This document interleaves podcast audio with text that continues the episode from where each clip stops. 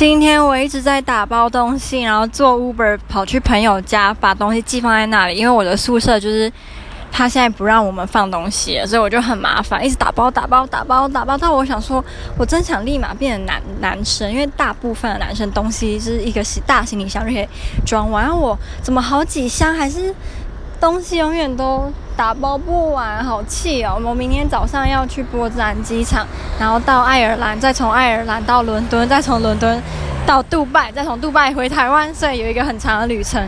我刚刚打包的太认真，我居然忘记我今天跟一个老师有预约要填实习相关的表格。我一回过神来，我已经迟到二十几分钟了，我就赶快传电子邮件给他，幸好他还在，就说叫我现在赶快过去。那我在去的途中，我是。